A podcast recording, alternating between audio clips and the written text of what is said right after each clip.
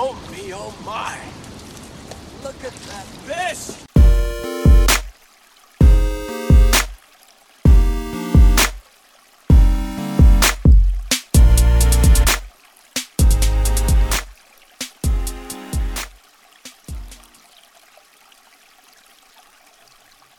What's up, everyone? This is Josh from the Smallie Talk podcast. Got my bro Chris Vaughn across the virtual world. What's up, Chris? Hello. Those intros get worse and worse. Just so you're aware.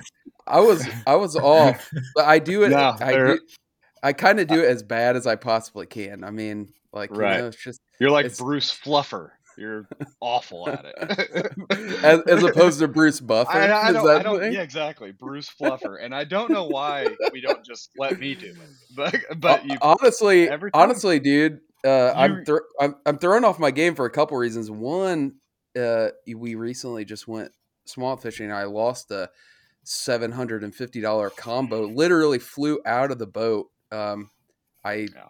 it was pretty bad. And two, we have a guest on the other line. It's probably got me a little flustered. I'm I'm not gonna lie. It maybe maybe the highest profile guide or got or fisherman that we've had on the pod, and uh, you know, just to give him a little introduction, this dude literally just fished the Bassmaster Classic, finished seventh place. Is that right?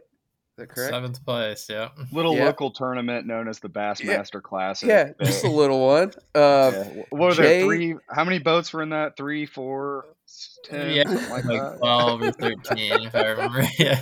Right. Yeah, yeah. So Jay, is it Shakira? Is that how you? That's pretty Pronounce close. Yeah, Shakura. Uh, let me Shakira? Oh, it- okay.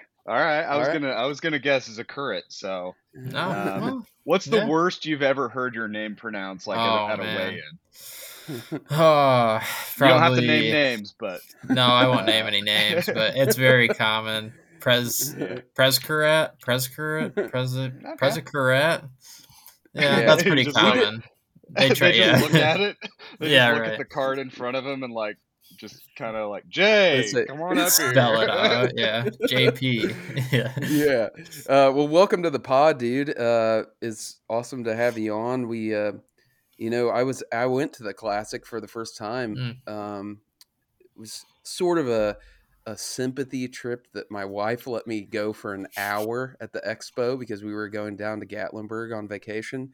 Um, but yeah, I was uh, there talking with some dudes, and I asked a, a buddy of mine if he had your information, and he he sent me sent it to me, and I'm like texting texting you the other day for the first time, and I was like, I don't know if this dude's gonna be like, who the heck is this? No, Like, I, yeah. I'm not even gonna respond to him. So, but luckily, man, you you responded. So so welcome to Smallie Talk, Jay. Yeah, thanks for having me.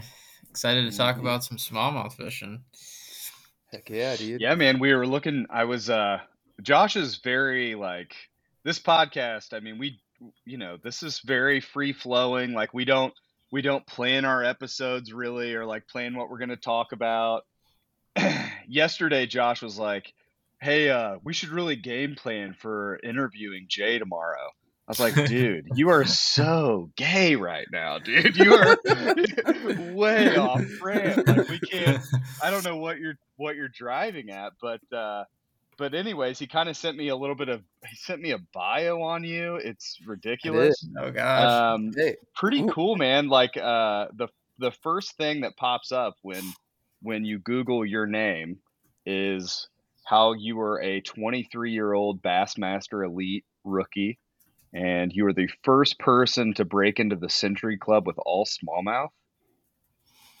Is that yeah, right? that's uh, that's that is correct. Yeah, I'm still kind of on cloud nine about it because who knows if that'll ever happen again. But that is a true statement. Yes.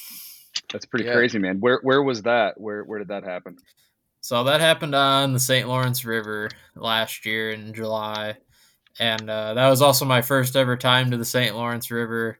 Um, conditions were perfect for a smallmouth beat down in that tournament, uh, just based on wind and everything. And we were allowed to run into Lake Ontario for that tournament as well. So and everybody knows that's where you know all the biggest fish live is in the lake because people can't fish them half the year it gets super rough out there and things like that and fast forward to the end of the tournament, um, ended up catching over hundred pounds of smallmouth for four days, and still still thinking about it. And uh, we're going back this year, so I'm even more excited to to try and do it again. But I know it's going to be completely different. Yeah, that's dude. I I was telling you before we started recording that I was watching that. Uh, I was watching that tournament and like I, you know, you you caught it was like 102 pounds and some odd ounces. So what was that like a five, a little over a five pound average, right? Yeah, it would have. Yeah, it would have been just a little over that or whatever. Yeah, five I've and a never, quarter. I've never seen so many dudes tossing back four pound smallmouth without even weighing them. It Mhm. was wild. I mean, Yeah. guys, and I mean, you can talk about how you're catching them, but you know, it's obviously St. Lawrence. You're, you know, you're sitting on top of them, you know, in deeper water and like with spinning gear most mostly, and they would just be coming up, and they you you could see them like halfway, and they'd be like, "Oh yeah, that's not five pounds." Throw it back. yeah, So, right. Yeah. Um, yeah, dude, talk about that experience. Like, just I I couldn't even imagine. Yeah, yeah. So I'll go in depth a little bit on kind of what happened in that tournament. So practice was very good to me. Um, the first day of practice, I found a shallow area that I actually never caught any fish on in the tournament, um, just because the wind changed and the currents change out there. But the first time I ever dumped my boat in, I found this one shallow spot. I caught like 25 or 26 pounds off of it, and I knew it was going to be a special week um, from that point forward. So fast forward to day two of practice. Day one was okay. I mean, I found a couple areas, nothing crazy. Um, day two is when I found um, my winning spot. So it was rough on day two. It was it was pretty bad. And this is practice we're talking about. And so I make it to this area that I wanted to go look at, and everybody knows where it was. It was at the mouth of the Black River, and uh, I make it out there, and I find this area um, specifically. I was side imaging, and then I was also using a mixture of live scope.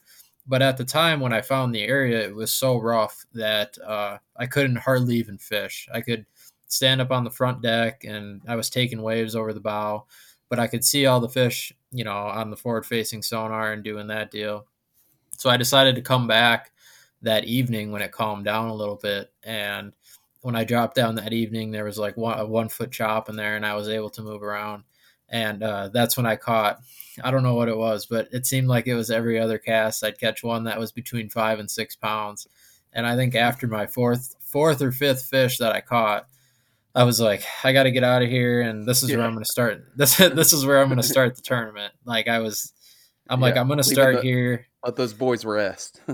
yeah, right. I'm like, I don't know where these fish if they're gonna move because you know I've never fished this area. Um, I knew the area was good just because of the water clarity and the amount of bait fish that were around. Um, on a Great Lakes, majority of that system is uh, very clear. I mean, you can see 20 feet down. The area I was actually found, you could see maybe about three feet down in that area, um, which is pretty uncommon for the St. Lawrence River and you know just that general area. And I think that's that's probably why the big fish were there, just because you know they couldn't feel it. They, they didn't move around as much because they couldn't see me as much, and I could be right on top of them. Hmm. So fast forward to day one, I get to that area, and there's nobody around. There's I don't I don't see a boat within a mile of me. And you know, I'm one of the later boats in, in the flight too, so I'm getting out to the lake. Now this is 40 miles from takeoff, roughly 35, and put down. short run.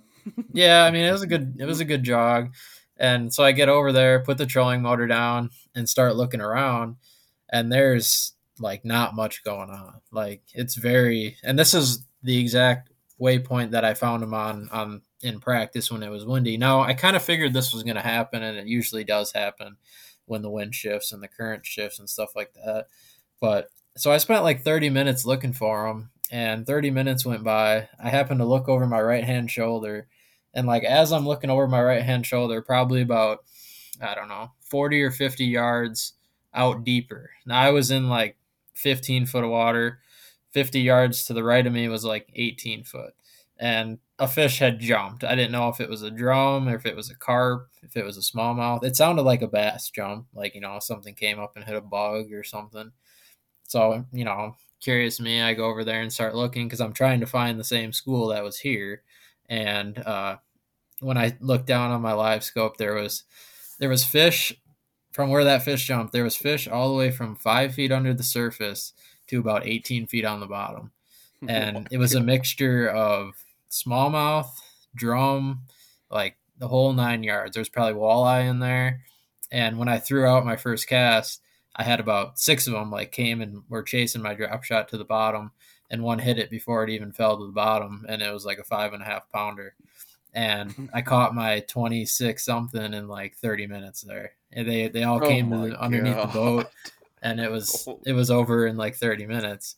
And I was like, I kind of thought maybe I had found the winning area, but I wasn't sure yet because they had just moved from practice. So um, from that point forward, I mean, after day one, I I didn't fish those fish the rest of the day. And fast forward to day two, I go back there, and they got smart pretty quick. Um, it wasn't easy to catch them like it was on day one. I caught two big ones right away, and then the rest of them were I say they were small, but they were the ones you don't really want to weigh in, the four to four and a half pounders, which for that tournament, yeah, right. I know yeah. it's ridiculous. like you're looking at a four and a half pounder in the live well, and you don't even want them. It's crazy. So I had to go to a different spot that I had found um, during practice as well. Now this was a spot that I didn't think was very good. Um, I thought it was maybe a limit spot or somewhere I could catch around 20 pounds. And when I pulled up there, this was a shallower area and I could see the fish with my eyes. Um, it was sunny that day on day two. And I pulled in there, and lo and behold, they were a lot bigger than I thought they were. And I caught a five, a couple of five and a halves, and left there, you know, within an hour with another big bag on day two. And I did the same things on day three and four. Um, I started in my primary area in the dirtier water um, caught what I could catch there. The fish were still getting smarter each day that went by. And then I'd go to my fish that I could see with my eyes in like six to 10 foot of water, I'd say it was. And on day three, particularly, that was the toughest day of the tournament. And it showed for a lot of guys um, that were in the top 10. A lot of guys had lower 20 bags that day. And I ended up catching a fish that was almost seven pounds that day which helped me get you know almost to 25 pounds. And mm-hmm. you know without that fish i don't know if i would have won the tournament. So there was that other spot that helped me with my primary area and then i did the same thing the final day. I went to my primary uh, caught what i could. It was like 23ish i think. And then i went to my secondary spot and and filled out my my limit for over 25 pounds and the rest is history that's hmm. crazy, man. Just think yeah, like, one one fish jumping, how big of an impact that. Yeah. I mean, you probably would have found them eventually, but. Yeah, I mean, I felt like I definitely would have found them, but yeah, just like small things like that that people don't, people might not, you know, they might not think it's something that's that crazy. Like, oh, a fish just jumped over there, like whatever. You know, I'm just trying to find the fish that I found, but yeah, I guess just me being curious and knowing kind of the area that I was around and um, the depth that the fish jumped.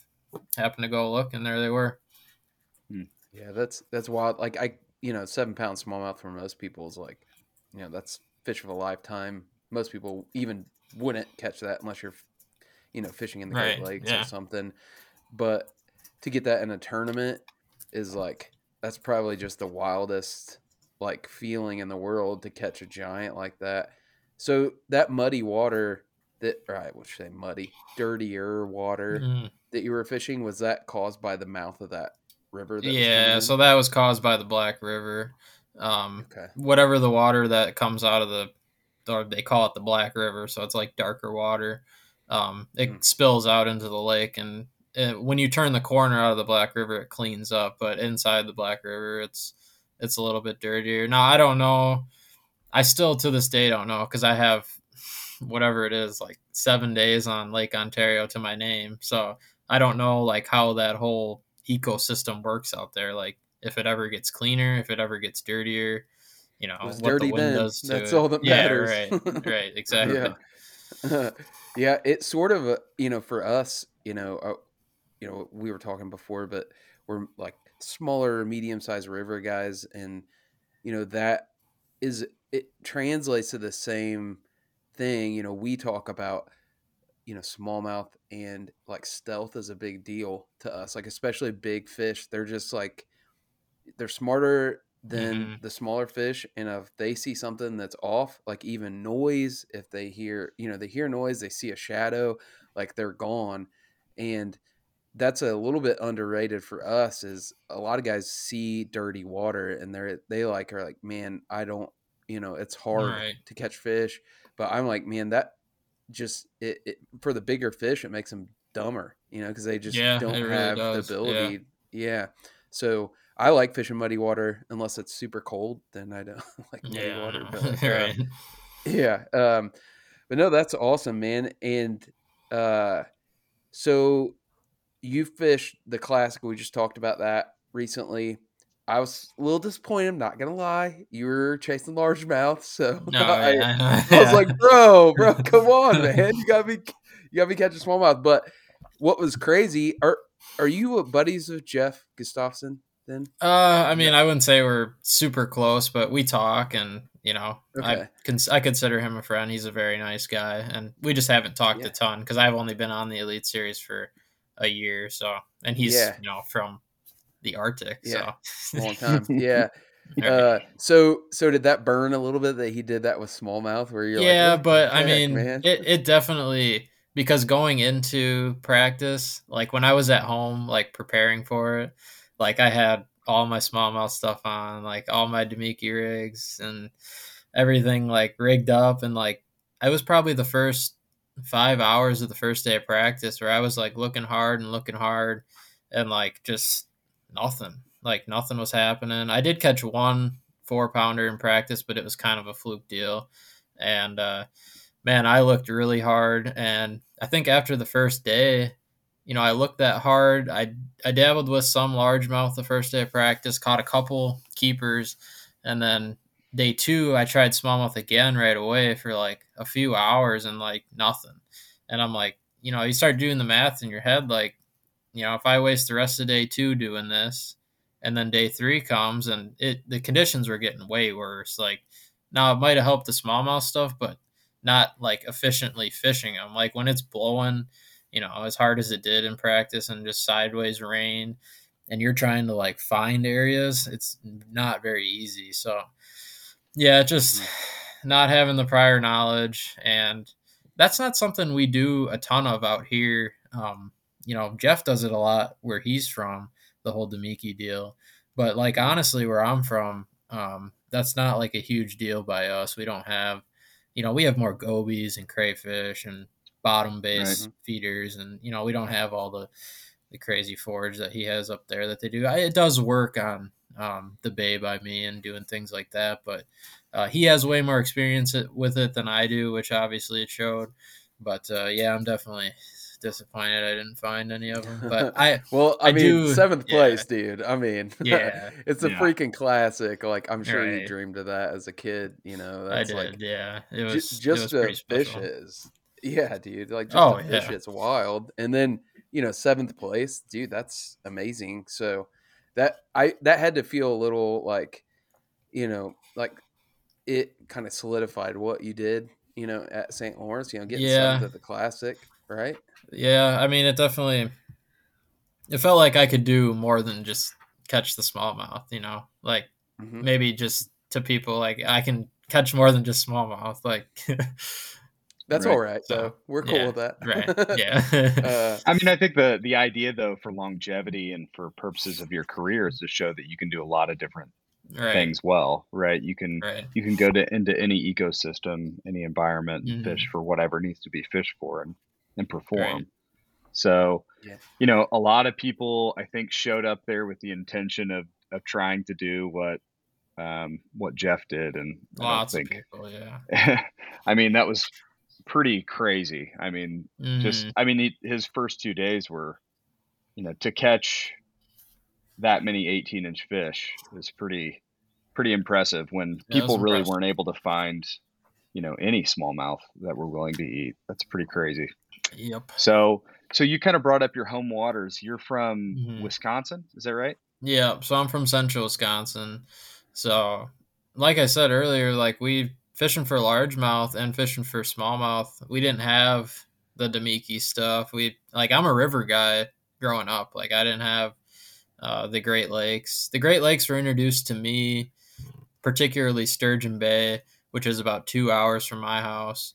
Um, you know, that was introduced when I was like 13, 14, 15, when I could you know withstand the big waves and the rough conditions out Right. there because it's not necessarily safe. Um, but yeah, the river stuff is the way I cut my teeth fishing, like, specifically the Wisconsin river system. Mm. We've we've uh how many time how many trips have we made to the Wisconsin, Josh? Maybe like six or seven? Yeah, I think we've been up Yeah. there. I was telling him we we got up there. Uh, well, let's not say let's not say exactly Yeah. where we go. It's kind of a fragile environment up there.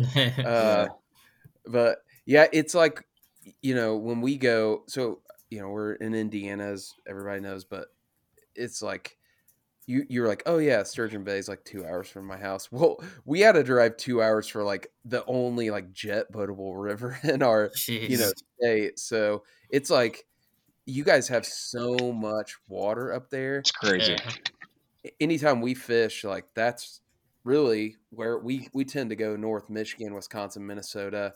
Um, we we love to go up to um, like the upper Mississippi River. We do that a lot, which is a cool thing. And Chris and I have a, a trip, little secret trip planned. Uh, Yeah. Little river called the Susquehanna, buddy. You pumped for that?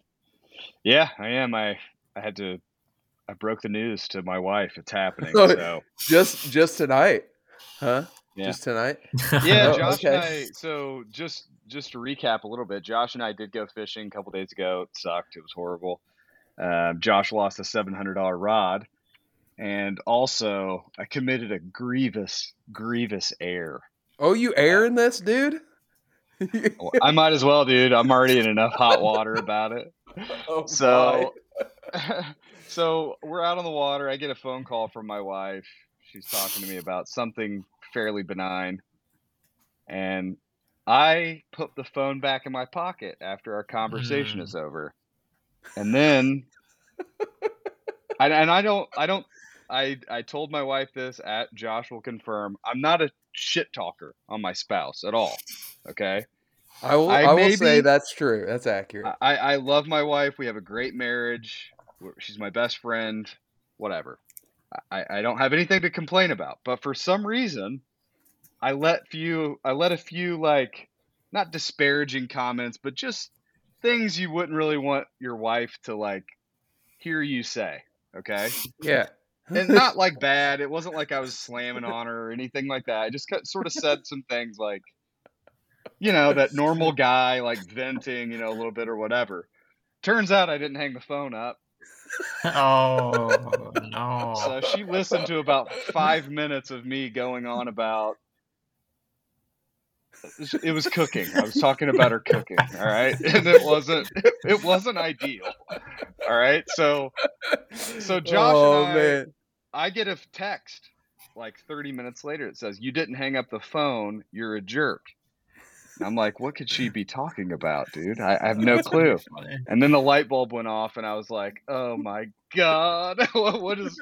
Uh, I know Dude, exactly Chris thought what he was- He was he was going in for an execution when he went home, dude. That Oh, yeah. you were I you were so nervous on our way home. It was like I was driving like 95. Josh is like, "Slow down, you're gonna kill us."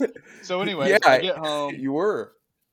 I get home, everything's you know everything's fine. It's it's it. I definitely ate ate some crow. I ate some shit for it. I would say for a couple, you know, for the last couple days. But the first thing I said whenever I got in the car and realized what I had done was uh, I looked over at Josh and said, "Hey, I'm not recording a podcast tonight." After I Oh, fished all day. I fished all day, Yeah. and then we were going to record a podcast, and I'm like, "I'm not recording So, tonight, buddy." this is I- Chris apologizing why he, we canceled the other night. This, so- oh, Yeah. this is funny. Yeah, nice. Yeah, so This I was funny. like, uh, if I if I fish all day, did that, and then record a podcast, it's over. It's bad. It's a bad Yeah. deal. So so, anyways, um, it was a good time.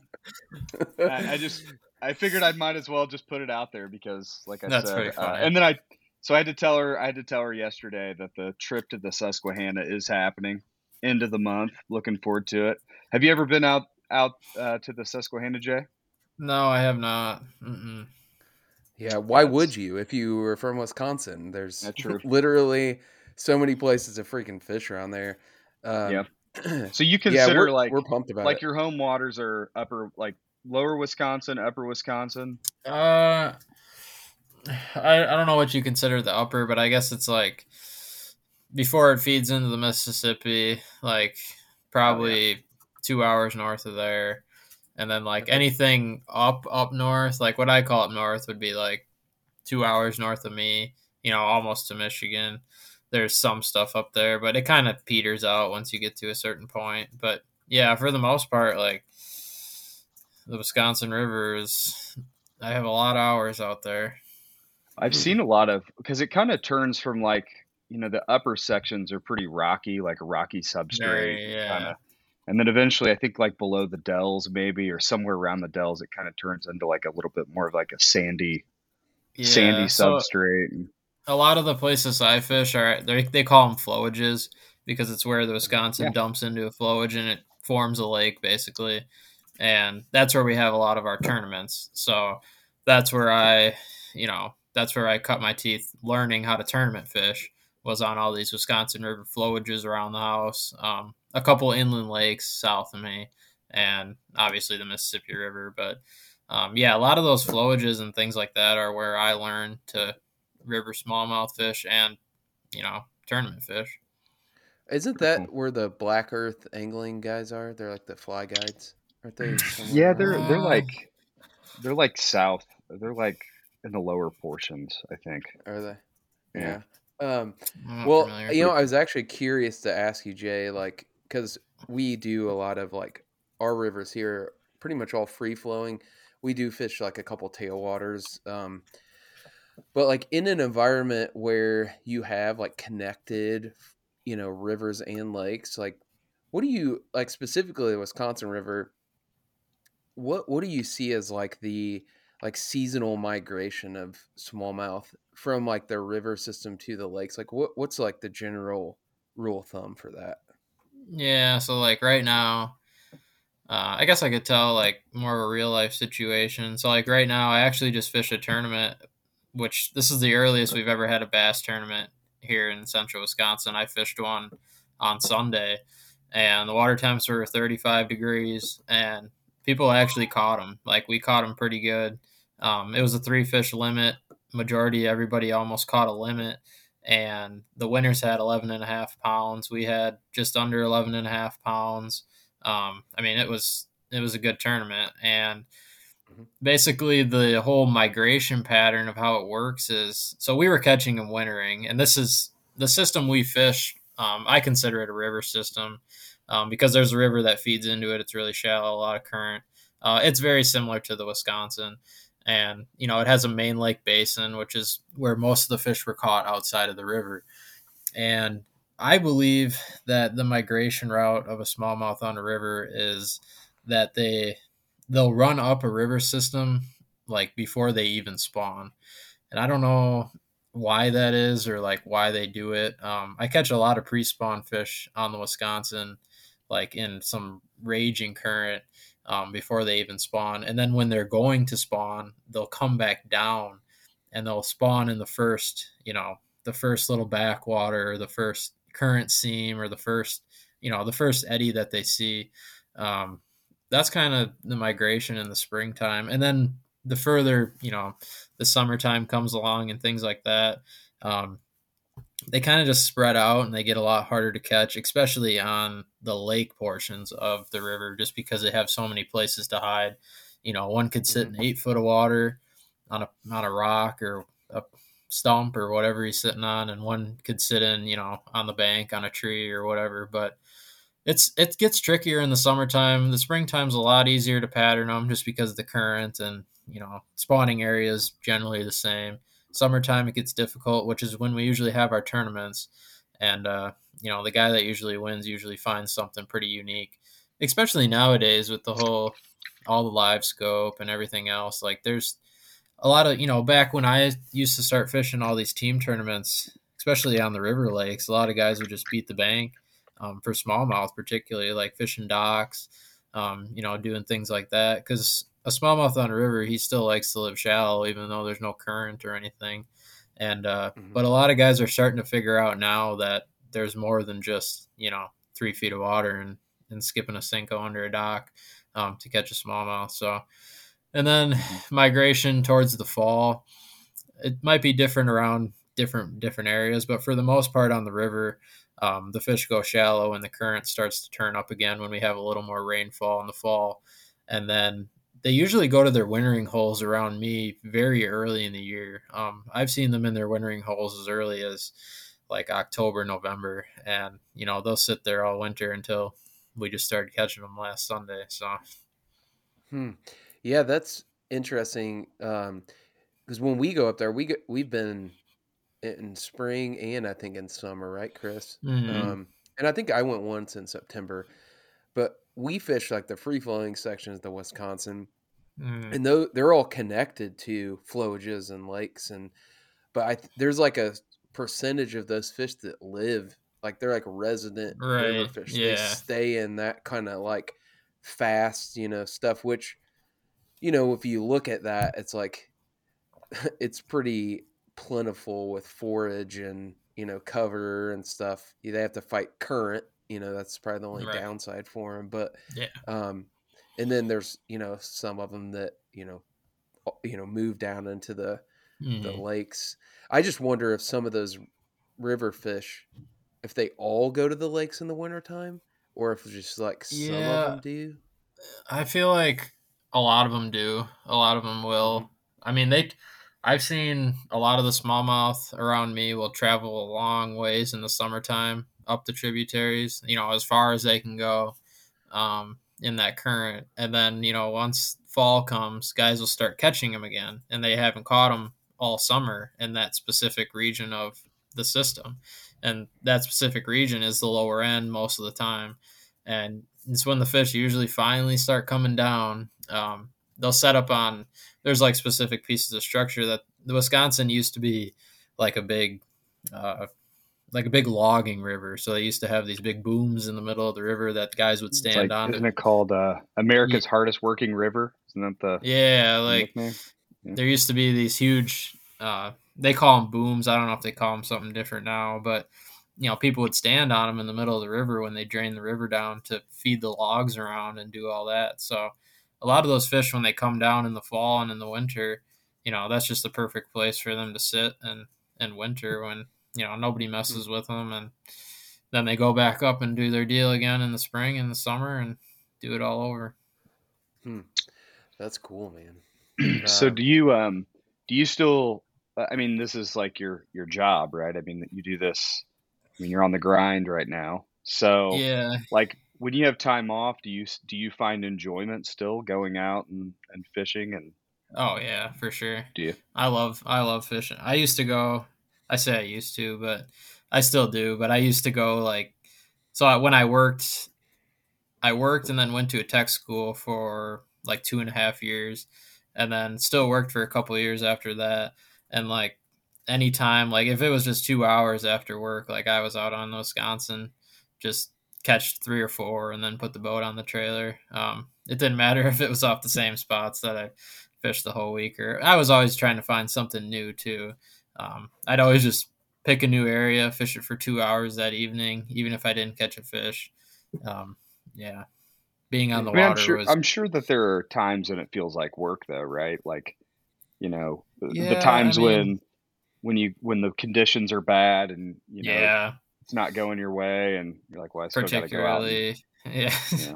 particularly like the last practice day of the classic when it was that was bad that was a bad day dude my god that was just tough fishing man like i yeah. can i still cannot believe jeff caught two fish and you know ended up winning like I I, I, can imagine. I told my wife the anxiety like we were... he had to have been going through to, to just like oh, I'm a, I'm like winning. All I got to do is catch. Then I got two. Yeah. Yeah. Oh my god. Yeah. He didn't I even mean, have to catch a solid bag. Like I was like, I told my wife when we, he when they were launching, we were watching it on TV or I was on my phone watching it, and I was like, they were interviewing him on the boat, and I was like, you, you know, the feeling of like, it's like you know, in the beginning of the tournament, it's you know, kind of like whatever, you know, it's like if I do well, I Yeah, do well. If I don't, like you know, Mm, but you're like leading for mm, two days. You have all that pressure. He has a pretty big, sizable lead. It's like he knew if he could just go catch five keepers, like smallmouth, largemouth, whatever, that he like could wrap this thing up. And he, mm, I was like, the pressure to like know that you have to go do Mm. that. yeah. That's probably insane. I mean, you probably felt that on day four of your St. Oh, Lawrence yeah. tournament, right? For I mean, sure. to just be like, I hope and pray to God that they're still there. Yeah. You know, like Yeah, if I I, mean, you show go up out and they're there, not there, what am I gonna do? That's crazy, man. like catch twenty five every day, and then all of a sudden go out and catch twenty. Like that just that ain't. Yeah. Yeah, I right. know. only twenty. Yeah, no, that I mean that's so. How close were like going into day four? How much of a lead did you have? It wasn't a lot. I think it was like it was probably like two pounds, oh, something oh wow, like that's that. not much. Which is Yeah. still it's still a decent amount for what was happening that week. I mean, if I were to catch 25, the guy in second had to have 27 something. So it's like I mean, that's once I got to the 25 and a half, I was like now the guy in second's got to have almost 28 and I'm like, Mhm. oof, like he earns it if he get, you know what I mean? It's like which Corey caught a big he caught that huge bag on day 4. Um but he was, you know, he was still down there a little bit more anyway. so Yeah. Somebody did catch sure a big that's- bag, but yeah, it was. Yeah, it's hard too, you know, like the difference between, you know, MLF and you guys like on I know you have do you so do you have access to that bass tracker live? no, we can't. We can't look at So- any of that or Yeah, and those MLF guys like they know exactly what you know where they're they're in, yeah. at. Yeah. That's interesting. So you're not allowed to. So that was one one of my thoughts was like you know because you guys have a camera crew sometimes that Mm, presumably when you're doing well that follows you around or is on your boat with you or Right. whatever. So if you've got two spots, there's a concern that I guess that somebody would watch it and find out where you're at and move in. I guess. yeah, I had when I fished that on my starting spot, the one that I started on every day. Um, there was a group of, of guys that was always there in the morning waiting for me um, to start fishing. There'd be four or five boats waiting like for me to start hobbyists or like fans. yeah, I mean just fans, fans, and that's whatnot. Yeah. and because they knew where I was going to start, and I'd tell the media people where I was going to start, so they'd all be waiting for me when I got there. Which hopefully it didn't mess the fish up too bad, but obviously it didn't. How does Yeah, that? I, I- mean, does that? I mean, you probably don't want to talk too much shit on it, I guess, because they're your fans. But like, no, it's I enjoy it. you enjoy that. Oh yeah, Yeah. for sure. Yeah. I don't let it I'm affect sure me. How does the like ethics uh like unwritten rules you know with competitors like go because you know I fish a lot of tournaments not obviously nothing like what you're fishing but Mhm. you know I don't the- think that needed to be said, but go ahead. I've fished a couple big ones, but yeah, uh, you know, there's like, you know, I've never been in a situation where there's that much money on the line. And it's like, Mhm. you know, when money gets involved, people get weird in Right. any, you know, you know, avenue in life. But Mhm. you know, like I saw that there was another guy I can't remember what his name was, but he was fishing real close to Jeff on one of those days. Like within Mhm. like you could throw a rock at him. Yeah. And like, does that ever like play in where you're just like, how, like, what's the rule? Like, what do you, how do you guys sort of, I don't. There's not like a specific rule. I guess. I mean, there's kind of a rule, but like we all try and work together. Like we're all a lot of all the elite guys are like we're on the same page. Like we're all trying to make a living. Like we're all trying to cash checks. Like there's no difference between doing all that. So like if we have both found a spot in practice and like that's one of the, our main areas, like we might as well just go ahead and share it and work together and try and make the cut together. Yeah, we might not win the tournament here. Um, we probably wouldn't have won the tournament anyways if two or three people have found it. So like at that point, it's just working together to get paid. And like I feel like if you work together instead of like like why are you throwing over my line or blah blah blah or like I was here first, this and that. Like I mean, these guys are so good now that like a point, like particularly there was a spot on Lake Oahe that uh, three or four of us shared all three or four days of the tournament. So it's like, hmm. and we all ended up cashing a check there because we all work together and we all, you know, fisher over here, like cast over here, come over here. And like, it just works out better that way when there's no bickering and things like that. That's pretty cool. I mean, yeah. that, that should give some perspective to like the guys in local tournaments that are being right. d bags yeah. and you know getting all mad. It's like, dude, if these guys can work together, you know, those right. guys should. So in the classic specifically, I know you caught largemouth uh, or spots. One of the two. Largemouth, um, yeah. Okay. Were you throwing swim baits like some of those guys? Like what? No, I was particularly just flipping um, for the most part. I was just flipping a jig. Um, isolated wood was my main target. Um, it was tough though. I mean, I was getting the first day I caught seven keepers. Second day I caught five. Third day I caught five keepers. Um, hmm. The second and third day I caught more shorts. I caught, I think, four or five shorts. Second day, which under 14 inches, and then the final day I caught I sat on three fish for the longest time, and I probably caught 15 shorts that day, and it was very frustrating. A lot of 13 to 13 and three quarter inches. And finally, right at the end of the day, I hooked up with two 14 and a half inches, which for that tournament were, I mean, those were yeah, probably never been so especially for the last day. dude. I mean, didn't yeah. they like? Didn't everybody kind of have high expectations for like? I remember like seeing something yeah. that they they thought it would be prime. They thought it was going to be. Yeah, because what what happened was in practice it was miserable. Like I I picked the ice out of my guides one day until like three thirty p.m. I mean it was terrible. Like highs in the twenties uh, one day and like nights in the twenties every night. Um, getting up to forty maybe a couple days and tournament time um, 70 75 lows in the 50s 60 like when you have such a change like that, right? Um, At this usually it year. makes yeah, yeah, I mean, I've seen this before though. Usually it, it's supposed to make it good, but mm when water warms up like that fast compared to like what it was in practice, it almost puts the fish into a shock for like a day or two or three, right. which I think is what happened during the tournament. Like if we would have had warm week it would have or warm weather the bit. whole week, the fish probably would have almost been on beds. Um, As I was gonna say, they, yeah. they they can't be that. They couldn't have been that far from spawning down there because I, I mean, heard if yeah, I heard one guy caught a fish off a bed in the tournament. Yeah, so they was like very close, but they were just really weirded out. Hmm.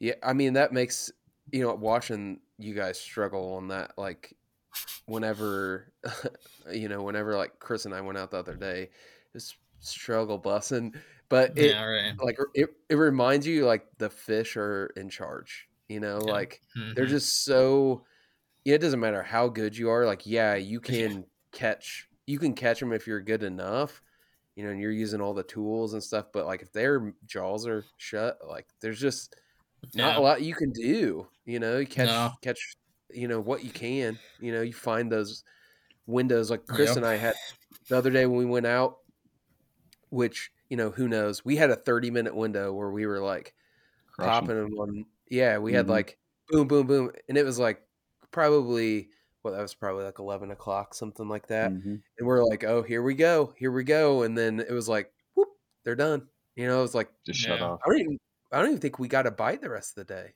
Yeah. Like uh, we was... kind of found out later on that the, which we, we noticed it at the time, but the dam released a ton of water you know, yeah. we noticed the water coming up, but it, about the time it shut off was when they like quadrupled the flow. Mm-hmm. So yeah. yeah, that'll do it. it'll do it. It was a big bubble. And I was like, we cut, we got up to our first spot again on the way back up, and I was like, my God! I was like, look at that. You know, it's way higher than it was this morning.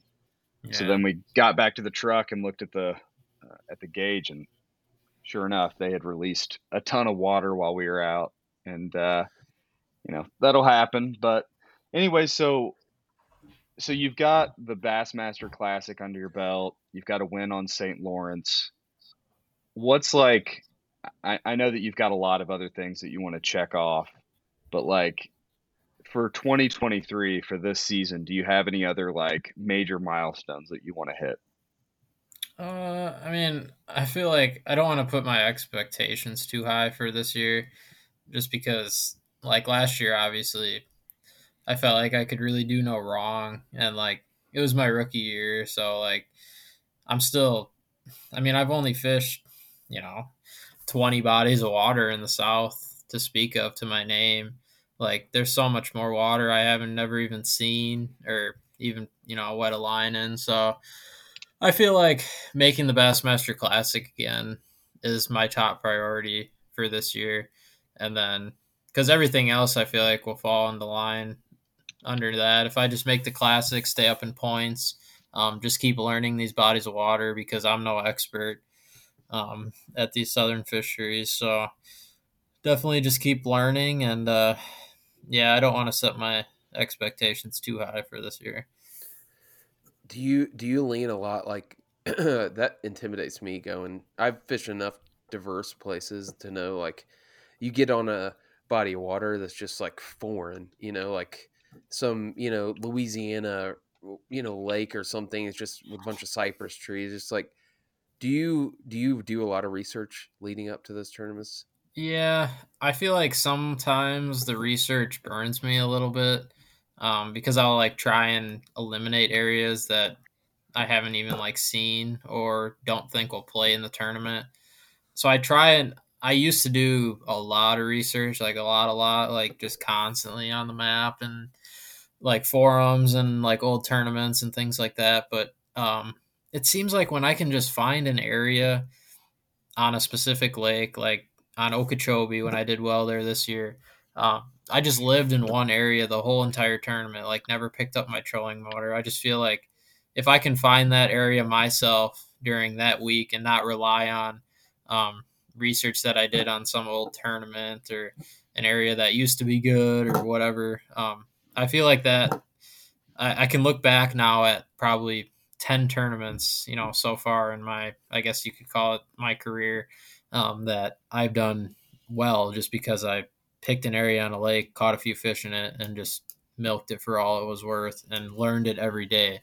So, like, that's what I feel like the whole research part of thing kind of goes for me. But I will, um, kind of like backtailing off of that, I will pick like three zones on a lake. Um, when I say zones, probably like five or 10 mile areas. And so for my three days of practice, I'll pick a zone, fish the first zone. If I don't like it, I'll go to the next zone. And then based off my two zones, um, I'll either go back to one or the other. But if both of them suck, then I go to my third one. And then I based on the three that I picked. But if one of them, the of the first two days, if one of the zones is better, um, I'll go back to that one the third day practice and try and dial that in more. And then usually when I have my good tournaments, I have usually it's one of my first two zones that I pick that I caught fish and then I get to expand on it more. Hmm. That's that's interesting. I would assume I mean, do you pick that probably diverse in their yeah like different types of cover, different types yeah. of structure that you're targeting. It, I guess it depends on the tournament that I'm fishing. Like I've had tournaments where um, it's just a complete junk fishing tournament. Like I'm running 50 miles one direction to fish one dock, and then I'm running 10 miles down the lake to fish one laydown. Like I've had tournaments like that. Um, but for the most part, the ones that I can sit in a two mile section and just do, you know, one or two techniques in that area and maybe try and expand on it a little bit more are usually the ones that I do well in. So just kind of less time running, more time just kind of. Yeah, and that's the thing. Like when when you don't know the place, like majority of the time, I don't. If I'm going to fish during the tournament and it's somewhere new, like you don't even know if there's a bass within you know two miles of your boat. So it's like I, I have a hard time doing that during tournament hours. Um, now I will do it if I know I've caught fish there before but like just going out on a whim and just like, oh, I just picked this pocket on Google Earth last night. I'm just gonna go in there and fish. I mean, yeah, it might work out sometimes, but for the most part, it's probably not not the greatest idea. Hmm. Mm-hmm. Yeah, that's uh that's overwhelming to me to go Yeah. we don't, you know, do that sort of thing. We we I will say the research thing makes sense though because we research the crap out of, you know, when we go somewhere new and Right. usually after about the first hour that's all out the window. You're like, Yeah, "Yep, that's- uh pretty much. Yeah. yeah, none of that mattered. Uh, you're figuring it out more on the water than you are, Mhm. you know, off the water. So, But some Um, of that can help too because it comes in with like instincts and stuff too. Like the stuff you research, you're like, oh, like yeah, they've caught him here on this and that, and like I can kind of see it's not setting up to be like that, but my instinct tells me to pick up a spinnerbait because this windblown bank, you know, it's springtime and this cove's full of shad.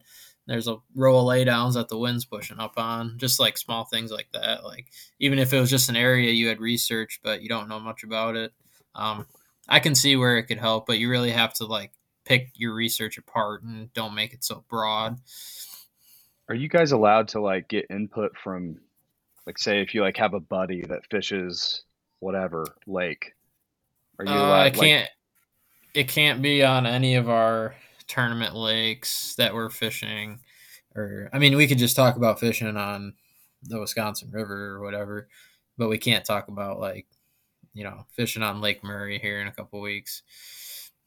so like you could like an That's what I mean. Like if you you've got a buddy that lives on Lake Murray or whatever, and he's like, "Oh, you should check out this pin, this pin, this pin." That's completely out of bounds.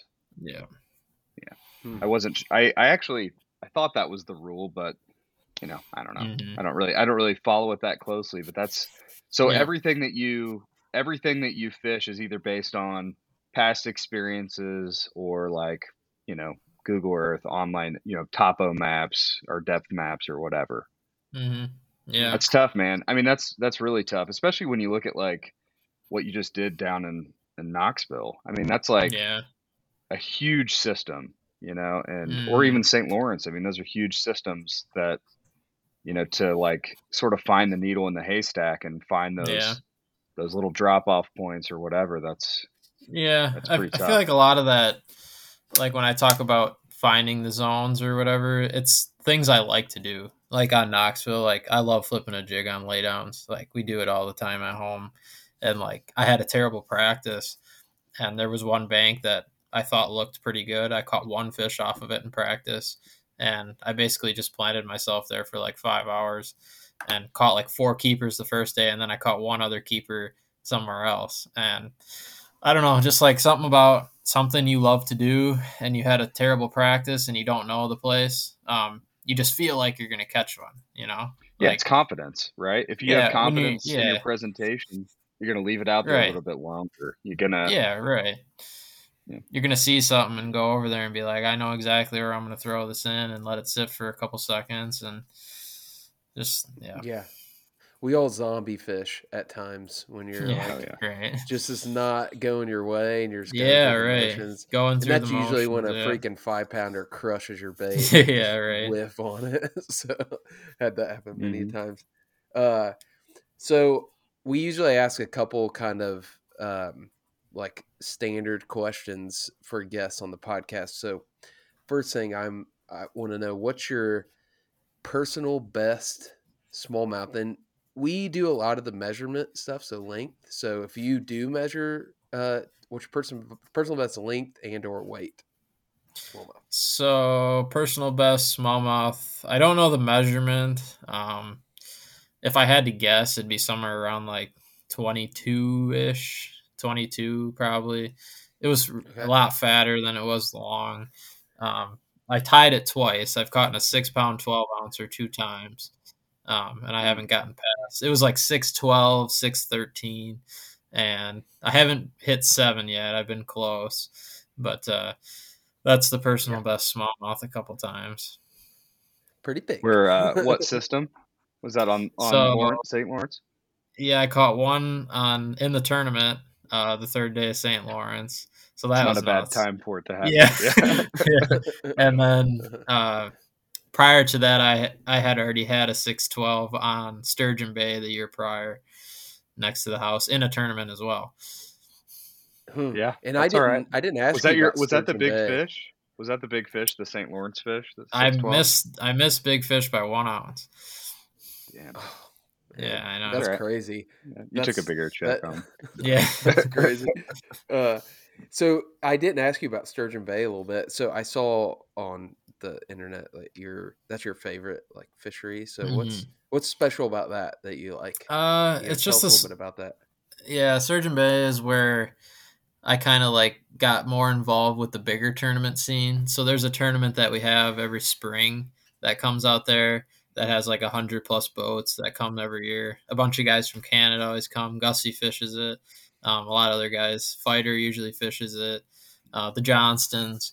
Um, so that's kind of like where I kind of got a, my first taste of like real competitive bass fishing. Like when all the guys that you know fish for a living come and fish two hours from my house and uh, do that deal. And that's in the springtime. That's in May when the fish come up. Not necessarily to spawn. They're still very pre-spawn during that tournament, and uh, it's it's a blast. I mean, there, there's years where you can catch 50 to 100 bass in a day and you know there i mean the weights are i've seen a lot of the weights during that time of the year in that tournament that will blow uh, lake ontario weights away during that week of smallmouth fishing that we had out there so i mean there was Hmm. There's multiple 30 pound bags brought in on five fish out there every year it's it's it's very yeah, that's fun. wild. So are they like when they move up per, for pre-spawn? Is like what what are you guys catching them on then? Like most of the time. It's it's honestly a variety of a lot of different things. If if most tournaments were allowed to throw the Alabama rig, a lot of guys throw the Alabama rig. Um, swim baits are pretty big. A lot of guys throw Ned rigs, tubes, um, just your typical springtime smallmouth lures. Um, really, I mean, you know, ten feet and less. Um, a hair jig used to be a huge player out there until the word kind of got out on it, and I think they see a little too many hair jigs out there. They get they're they're getting a lot smarter the last couple of years, but they're also getting a lot bigger. So Yeah. yeah, Hey, global warming has its perks. You know, you guys can have a Yeah, tournament exactly. in early April in Wisconsin. Mhm. Uh, you know, Yep. smallmouth seem to be getting bigger. I don't know. They are getting yeah. bigger. That's that's uh that's Or pretty maybe we're just man. getting. Yeah. Maybe you guys are just getting better at it. You know, that might be it too. I don't know. yeah, there's a lot more fishermen now than there was a couple of years ago. Oh yeah. Mhm. Yeah, that's that. It's crazy how the fish really do like get conditioned to certain presentations. I used to like be real cynical about that when everybody be like, "Oh, well, you can't throw the same thing," and like, but they really do. If they see something enough, like they're just they Yeah. get, you know, it's like an instinct thing. Like, yeah, I, last time I bit that, I got yanked up, you know, Yeah. 20 feet, you know, up to the top and on the Yeah. spaceship, and then they threw me back, you know, like that's that is a thing, which, you know, I I hate the whole like, you know, fishing like super, um, like oh the guys are like oh this is the secret lure, you know, Yeah. But- but That being said, is what something- is your secret lure? I'm just kidding. I was going to ask you what what's your favorite presentation? What what do you like to throw the for smallmouth? What's your like favorite? if thing I had to throw? just pick one, yeah, uh, it would be between probably be between a hair jig or an umbrella rig. I just love Okay. the feeling of just winding a bait and just like explosion of your rod when something puts slack in your line, particularly on an A rig. But um, a hair jig bite is that's a fun bite. Hmm. We I've never fished an A rig. That actually could be. I'm gonna a tie. Very... I'm gonna tie an A rig fly. I'm gonna tie about 20 big game changer flies. yeah, I'm gonna, tie- I'm gonna throw it on like a 16 weight. It'll be great. Innovate, dude. Uh, yeah, that's honestly in a river that that nobody like in the type of rivers we fish, nobody throws those. But yeah. actually, could be like a small A rig. You could probably do that. Like I know they Yeah. make one, you know, that are a little bit more compact. So Yeah, we Um, throw a rig on some rivers at home. yeah, yeah, that's cool. Um, what are what is our uh, what are our other rapid fire questions, Chris? You, you Oh, usually other do rapid this. fire questions. Okay, if you could fish with one person through all of human history, who would it be? Oh man. like tournaments or just fun Just fishing, fishing. or Just fishing. Yep. oh man, I don't know. It'd probably have to be my tournament partner, Dylan Minch. He's a character, Wow. and when I, I don't know, you just something about fishing a tournament with them or just fishing for fun. It's just you feel like you're not even like fishing a tournament. It's just a good time. Hey, Chris, I will never answer that. I will question never with answer you. that question with you either. You're my best fishing buddy, but yeah, yeah, I'll, I'll, I'll fish Winston Churchill all day long, baby. Dylan Minch, good for you, man. Yeah. all right. Yeah. Well, that's that's cool. Uh, all right. What uh, what's the new piece of gear? So, what the segment that we usually do is what's new in your box. So, what's the new piece of gear that you're excited about uh, putting to use this year? Hmm. Uh, it would probably be. I'm excited to use Strike King's new tungsten casting jig this year. Um, they haven't had it out for like a couple years, and it's been in the works for a couple years. I'm a huge. I love flipping. Flipping's like. So I grew up on Wisconsin. We flip basically 100% of the year. There's really not much else we do rather than in the springtime and doing things like that. So I'm a pretty big jig fanatic and I'm excited to use that jig specifically because it's smaller and a smallmouth can actually fit it inside of his mouth compared to most half ounce jigs. So I'm Right. excited to use that one this year. Strike King's tung- tungsten jig. All right. Mhm. Very good. Is Strike King one of your uh, sponsors? Yeah, I use a lot of their products. I'm very, very happy with a lot of the things that they they have come out with. who's your? uh Sorry, I don't mean to interrupt the the um, rapid fire here, but sponsor wise, who's like your main main uh, supporters? So my title sponsor is Whitewater Fishing, which they're a new fishing clothing company that's coming out. Um, I saw they're that, coming out. Yeah. they're coming out with some really nice stuff. Um, they have a few pieces out now, but a lot more coming in here in the near future. And uh, my other two big ones are Strike King and Lew's. Um, help me out considerably. Um, love their equipment. Love everything they make. And then um, Dakota Lithium, Garmin, um, Bass Pro Shops, and Nitro. Those were Nitro's the one that really stepped up to help me um, fish the Elite Series because prior to getting on the Elite Series, I only had an 18 foot boat. Um, that's what I qualified in, and I needed something that was obviously bigger, especially for the St. Lawrence and all these big places we go to. So, um, yeah, shout out to them for helping me out and getting That's me on the water. Yeah. And you say the Whitewater clothing company? That's what what their name is. Yep. Um, are they? Because I looked them up. Um, because I saw you like had a couple pictures with some people on your Instagram or whatever. Um, is that like more of a technical gear, like a Simms type of? Yeah, so it's going to be like a lot of in-depth stuff. Like um, they have a heated vest that's out now, a fishing heated vest. Um, a, like a soft shell piece of not necessarily rain gear, but it's more of like a cold wear um, for like windier days and things like that. And then they have a rain gear piece out as well, and just some good stuff that's coming down coming down the pipe. Chris. Chris once almost died of hypothermia on the river, so we could get you one of those heated vests, Chris. It might prevent that nice. for the future from It might- happening. It might prevent my nipples from showing through my shirt every time I, I get a fish picture taken too. I might Dude, not- Chris, Chris has fallen. You've fallen in the water. You're starting to get a reputation, bud. You, you keep Yeah. you keep falling in. You keep I know. falling in the the river somehow. I don't Can't know help it, this dude. I'm basically half otter. yeah, Nah, Yeah. Jo- Well, Josh, I keep telling Josh he needs to make a uh, a fishing net jersey. You know that he won't do it. like- just yeah, just like like, Like- a net, like a fishing net, like a midriff, A midriff, like something cut that off. shows shows Yeah. the midriff. Yeah, Oh, look Well, really good. I think that uh, we've taken quite a bit of your time. I appreciate you coming on the podcast. Is there anything else you want to plug? Anything or say anything, Jay? I mean, Uh, oh, I mean, you guys can. Uh, anybody that's interested in following my fishing adventures, I have a YouTube channel that I'm starting this year. I actually have one video out from the first tournament at Lake Okeechobee uh, for the Elite Series, and I actually have my next Lake Seminole tournament video that's coming out here. Um, hopefully in the next couple hours if I can get it posted tonight. Um, so yeah, I'm doing the YouTube on the Elite Series, and that's about it. That's Very cool. Is it like a cinematic type of deal? Like Yeah, uh, it's just gonna be like Palaniuk kinda- style.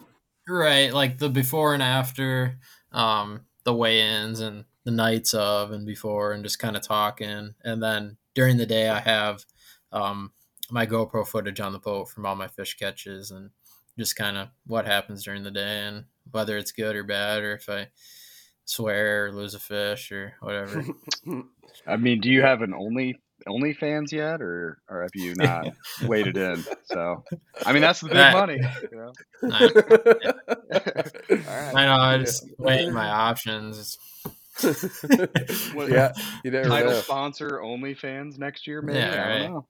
Know. Yeah. Chris has got a hands account. It's a hands so Oh. hands fetish. Look at those babies. Put those in the camera, Chris. We gotta see Nah, them. dude. I've got a. Nah, you don't want. Uh, All right. Well, we appreciate you, Jay. Thanks for coming on the podcast. yeah, man. thank you Um, guys. we gotta we gotta get him to do free the fighter. So our sign off Yep. is Oh. free the fighter. It's like our thing. So can we get a free the fighter from you? free the fighter. There you go. All Free the fighter. I like Alright. it. Sweet. Thanks, Jay. Nice. Appreciate you, man. Thanks, Yeah. Jay. Good luck for the it, good luck on the rest of the season too. Yeah, thank you guys for having me.